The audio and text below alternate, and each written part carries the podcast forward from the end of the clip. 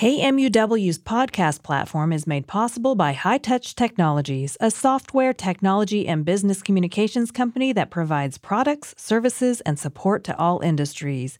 High Touch brings the human touch to technology with a world class team of industry experts. Learn more at hightouchtechnologies.com. I'm Josh Carey. And I'm Chef Tom Jackson. And you're listening to Cooking with Fire. Today we're going to be cooking up one of our favorite Korean dishes, beef bulgogi. Let's get started. This is Cooking with Fire, a global exploration of barbecue from KMUW. Welcome to episode 74 of Cooking with Fire. Today we're going to dive into the world of beef bulgogi, which literally translates to fire meat.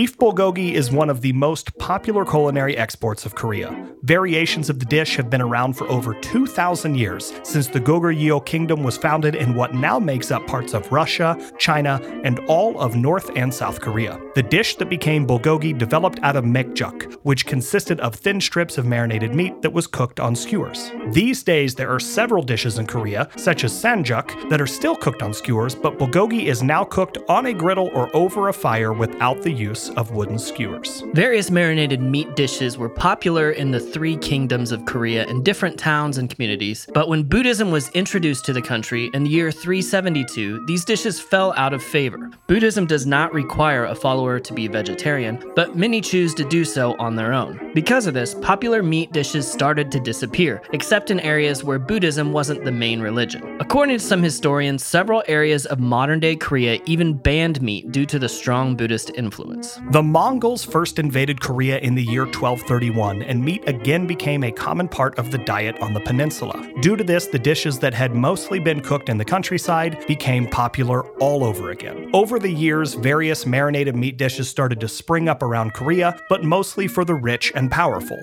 Poor farmers couldn't afford to eat the meat they raised, so bulgogi was not yet a common man's dish. Over the next 700 years, Korea battled for independence several times from various forces, including including those from Japan and China, and even short battles with both France and the United States in the late 1800s. Finally, after the Allied victory in World War II, the country was divided up between the Soviet Union and the United States, and the new nation of South Korea was born. After years of fighting with occupying forces, the Koreans were able to fully embrace their own identity as they did during the time of the Great Goguryeo Kingdom. Slowly, as commercial farming became prevalent, beef prices fell, and the modern version of bulgogi, thin marinated strips of ribeye steak became a staple in Korean cuisine. And in the 1990s, the dish exploded around the world, gaining in popularity in Europe and America. Now is the perfect time to cut out to Chef Tom in the atbbq.com teaching kitchen to get started on today's recipe. Well, to kick off our beef bulgogi for today's recipe, we're going to start by making the marinade. And the marinade is really the key to the flavoring process when it comes to bulgogi. So we're going to start this off with a cup of soy sauce.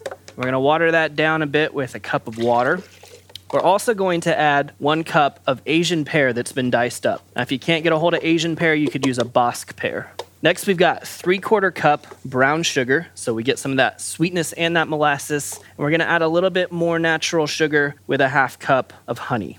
Next, we have one half cup of mirin, as well as a half cup of sliced green onions. So now we're kind of getting into that really aromatic stuff. Speaking of aromatics, we've got a dozen cloves of garlic. We've just crushed those down. About six tablespoons of sesame oil, also very aromatic and gives the sauce a little bit of fat for that flavor to really travel around. Last, we're gonna add just a couple teaspoons of fresh ground black pepper. So this is all going together in our blender, and we're just gonna process this until it's smooth. All right, so we've got that broken down. Let's give it a taste real quick. Should be a very liquid consistency. Oh man, that's delicious. Sweet, salty, a little bit of savory, and definitely getting that sesame kick as well.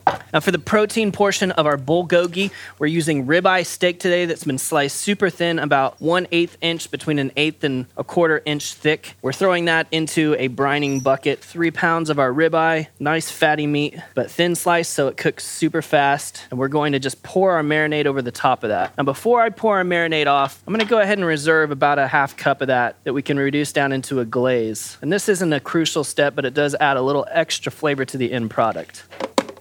So the remainder of that marinade goes into the brining bucket, and that's just the perfect amount to completely submerge our ribeye. This brining bucket has a plate that we can lock into place to keep that submerged. And we're gonna let this bulgogi soak for at least four hours or up to overnight. Our bulgogi has been soaking for four hours now out of the marinade, and we prepared our griddle for cooking our bulgogi nice and hot. Now, you could do this a number of ways. It's become really common to do this over a griddle or even in a skillet, but you could also do this over charcoal, absolutely directly over charcoal. You're just gonna wanna be careful because these small, thin pieces can slip right through your grates if you're cooking over a charcoal fire. So, today we're going with the griddle to get maximum sear and make sure that we don't lose any of that meat to the fire. And this griddle is smoking hot. So, I haven't rinsed off any of that marinade at all. It's worked its way into the meat and it's also still sitting on the surface of the meat. And you'll hear as we start to throw this meat onto the griddle, you get a great sizzle. And that marinade that's left behind, it's gonna caramelize really nicely on the outside. The great thing about bulgogi is that you don't have to worry about temperature as far as where you're finishing the temperature of the meat. What you're looking to do is get some really nice caramelization. It's gonna be cooked through, it's gonna be cooked beyond where you'd finish just a normal ribeye steak. And that's fine because it's had all of that time to be tenderized by the Asian pear, to soak up that soy sauce, all those extra juices. So because of the thin cut of the ribeye steak and the bulgogi, you get a tender bite every time. Now to the side here, I've also got a little saucepan that's been warming up, and I'm gonna take that little bit of reserved marinade, the, the stuff that was never in the raw meat, and I'm just gonna add that to our hot saucepan and let that start to reduce down into a syrup. You can drizzle right over the top of the finished product. Bulgogi's getting some really nice browning, so I'm gonna do some turning, some flipping, try and get even browning on all sides.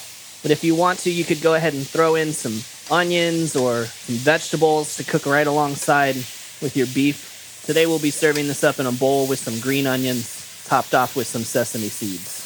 All right, well, it's only been four or five minutes. We've got all the caramelization that we need, and because this meat's so thin, it's cooked all the way through. But man, it is just super juicy thanks to that marinade. I'm gonna pull this off the griddle. We'll do one more batch, and then we'll build our bowls. All right, our marinade sauce has reduced down to a syrupy consistency, so I'm gonna take that off the heat. We've got the last of our bulgogi off the griddle, so we're gonna go ahead and build these bowls now. Now, working while that bulgogi's still hot, I've also got some hot, fresh jasmine rice going down in our bowl. I'm gonna top that off with this beautifully charred, juicy bulgogi. We'll slice up some green onions real quick here. Nice, fresh, bright green onions right over the top, and some toasted sesame seeds to finish it off. Let's have a little taste. Oh, wow, it just pulls right apart. The chew is tender, flavor's intense, fantastic caramelization. Bulgogi, that's a hit. That does it for today's episode. Let us know if you cook this recipe and email us at cookingwithfirepodcast at gmail.com to let us know what else you'd like us to feature on the show. And as always, visit kmuw.org to get the full recipe for this week's cook. Thank you so much for listening, and if you enjoyed the show, please head over to iTunes and leave us a review. This allows us to reach more listeners, and join us next time as we explore the history of steak and eggs.